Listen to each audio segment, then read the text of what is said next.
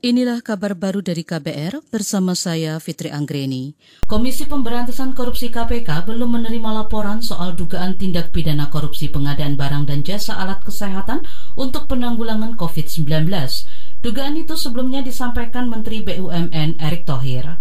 Jurubicara KPK Ali Fikri berharap Erick Thohir bersedia menyampaikan dugaan tindak korupsi barang dan jasa alat kesehatan itu.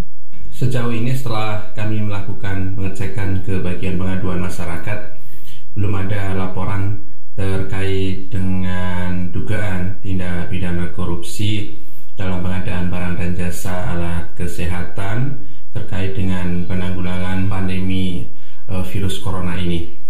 Namun kami menyampaikan bahwa KPK tetap berkomitmen untuk terus mengawal pelaksanaan anggaran dan pengadaan barang dan jasa. Ali Fikri menegaskan KPK pasti akan menindak tegas pihak-pihak yang diduga korupsi pengadaan barang dan jasa alat kesehatan untuk penanganan virus corona. Sebelumnya Menteri BUMN Erick Thohir menyinggung adanya mafia dalam impor alat kesehatan. Mafia itu diduga ada karena impor alat kesehatan ke Indonesia masih sangat besar hingga mencapai 90 persen. Menteri Sosial Juliari Batubara hari ini melepas puluhan petugas PT Pos Indonesia untuk mendistribusikan paket sembako ke warga DKI Jakarta. Dari pantauan KBR melalui live streaming, nampak ada 10 mobil dan belasan motor PT Pos Indonesia yang siap menyalurkan paket sembako.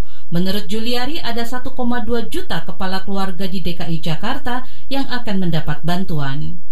Paket sembako ini yang tentunya terselenggara karena kerjasama semua pihak antara Kementerian Sosial dengan mitra-mitranya seperti PT POS dan semua mitra di dalam uh, pengerjaan sembako ini kami berharap agar dapat tepat sampai di keluarga-keluarga yang memang paling membutuhkan. Mudah-mudahan hari ini walaupun secara simbolis sudah mulai distribusi ke wilayah-wilayah DKI dan akan terus bergulir sampai tiga bulan ke depan. Menteri Sosial Juliari Batubara menjelaskan nilai sembako tersebut Rp600.000 dan diberikan selama tiga bulan.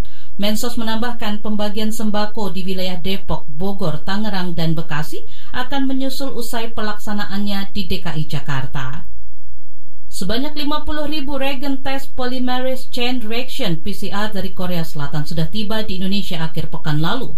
Ketua Gugus Tugas Percepatan Penanganan COVID-19 Doni Monardo mengaku tidak mudah mendapatkan reagen PCR dan reagen ekstraksi RNA di tengah pandemi global COVID-19.